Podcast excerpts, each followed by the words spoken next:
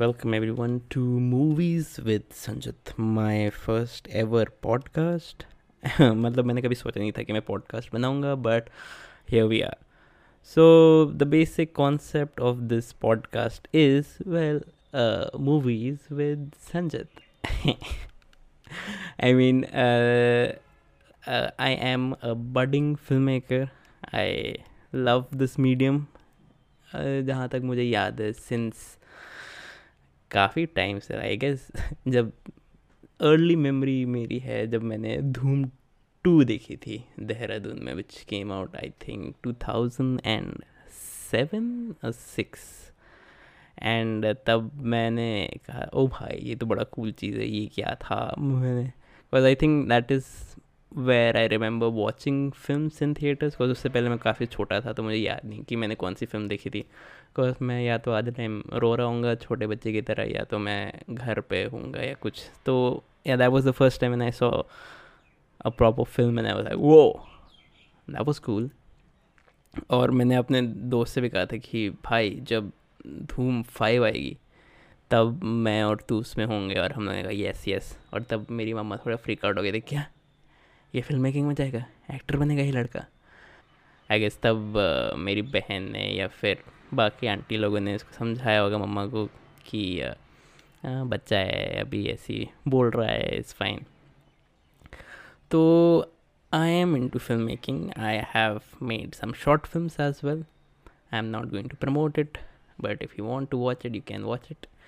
so the basic concept of this podcast at least for me is ki i watch a lot of movies at least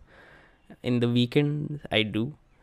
And uh, i would like to talk about those films. Now it will be both english and hindi because i'm comfortable in both. And the podcast would be of duration of about 10 to 15 minutes because i like my podcast short. I like when podcasts are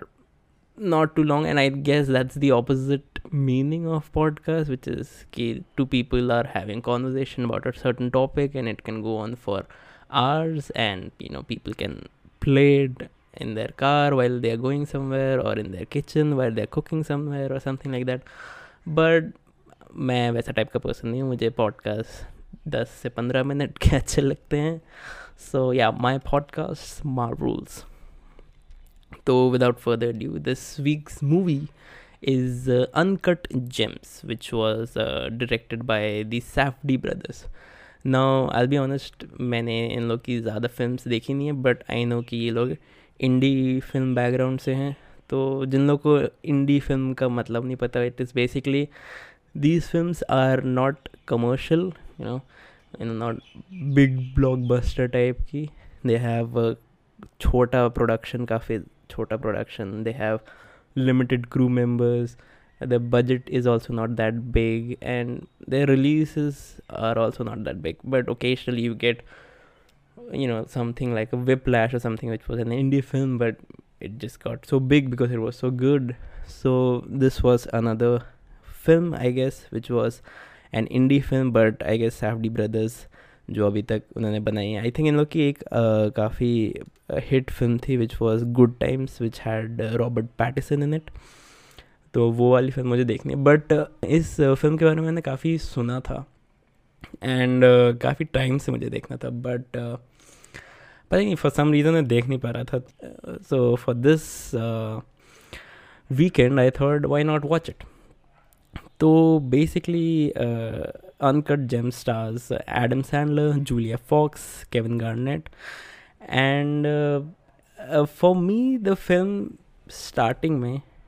it was good. It wasn't great,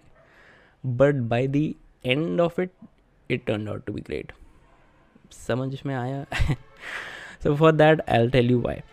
so basically i'll tell you about the synopsis of this film which was uh, मतलब जो actually इन लोग ने लिखा है which is a charismatic jeweler makes a high stakes bet that could lead to the windfall of a lifetime.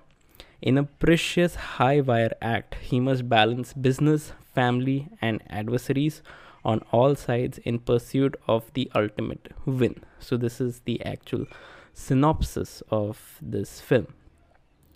So,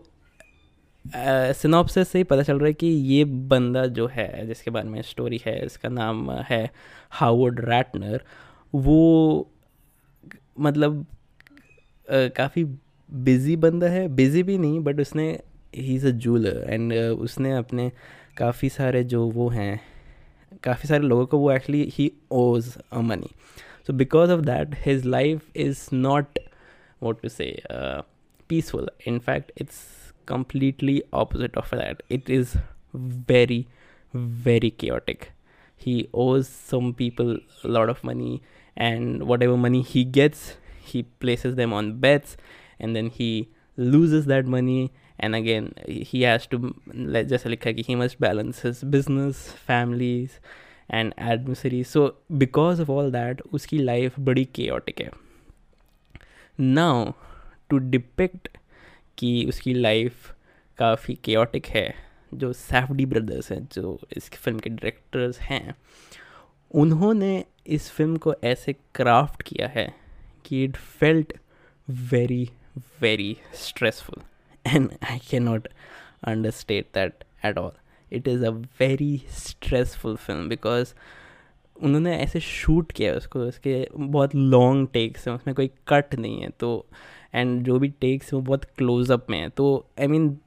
as a viewer may be you guys won't notice it as a even common audience you won't notice it but subconsciously वो तुम्हारे दिमाग में वैसे होता है। And that message with your mind और film की sound mixing भी जो है, वो बहुत लेयर्ड है इन द सेंस कि बहुत सारे कैरेक्टर्स एक साथ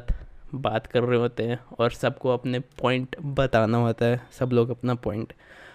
ऊपर रखना चाहते हैं तो उसके लिए वो ज़ोर से बोल रहे हैं, पर दूसरा पर्सन भी चुप नहीं हो रहा है तो it's very very very chaotic and they wanted to show कि इस बंदे की लाइफ ऐसी है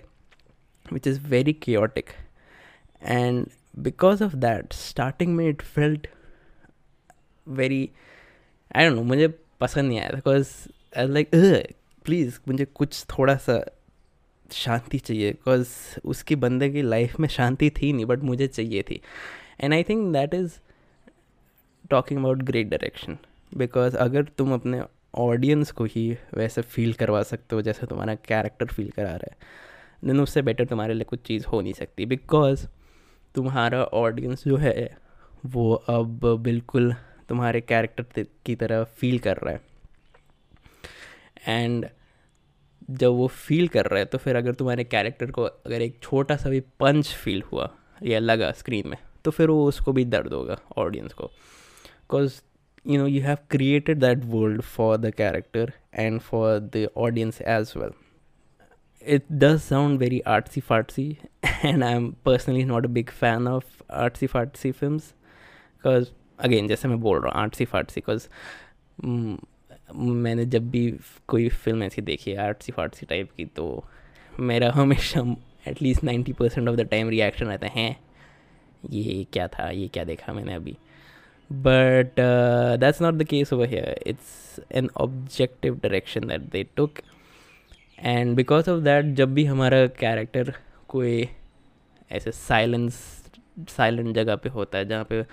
कट बिल्कुल क्लोजअप पे नहीं है उसके शक्ल में बट एक्चुअली दूर है उससे and you have this room to breathe in too तो इवन यू फील रिलैक्स मैंने एक रिव्यू देखा था इस फ़िल्म का, उसमें कह रहा था एक पर्सन कि when the film gets over it feels like something has been lifted from you like a weight has been lifted upon you and which is very true because ये बहुत ज़्यादा stressful film है because the character feels like that Adam uh, Sandler के बारे में मैं मैंने उसकी ज़्यादा फिल्म देखी नहीं है बट जहाँ तक मैंने देखी उसकी film which is you know Grown Ups Grown Ups part two और यू you नो know, उसकी काफ़ी अजीब अजीब से फ़िल्म बनाता है which is not the best film ever the Water Boy may be but इस फ़िल्म में he was pretty damn good actually so you know credits where credits due and Kevin Garnett which is sorry I am not a big basketball fan but Kevin Garnett is actually a basketball player जो मुझे पता नहीं था, जब मैं movie देख रहा था. But he was also pretty damn good in the film as an actor because he was basically playing himself. So i guess that was easy to direct. But he was also very good. So acting of this film is actually pretty strong. I don't want to get into the plot because that's where the meat and the fun of it is. But uh, if you want to watch uh, the film is on netflix and you can go and have a very stressful experience. But it turns out to be great. Uh, starting me you will not feel it to be you know amazing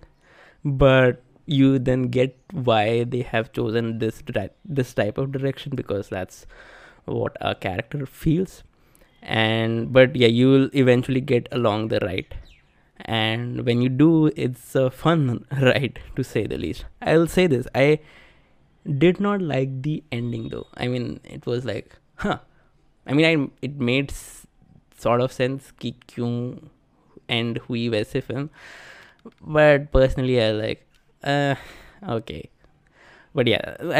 I don't want to give any spoilers on this but uh, yeah. That's my brief intro slash review of this film and uh, of my podcast as well. So until then see you. Tata and uh, boy boy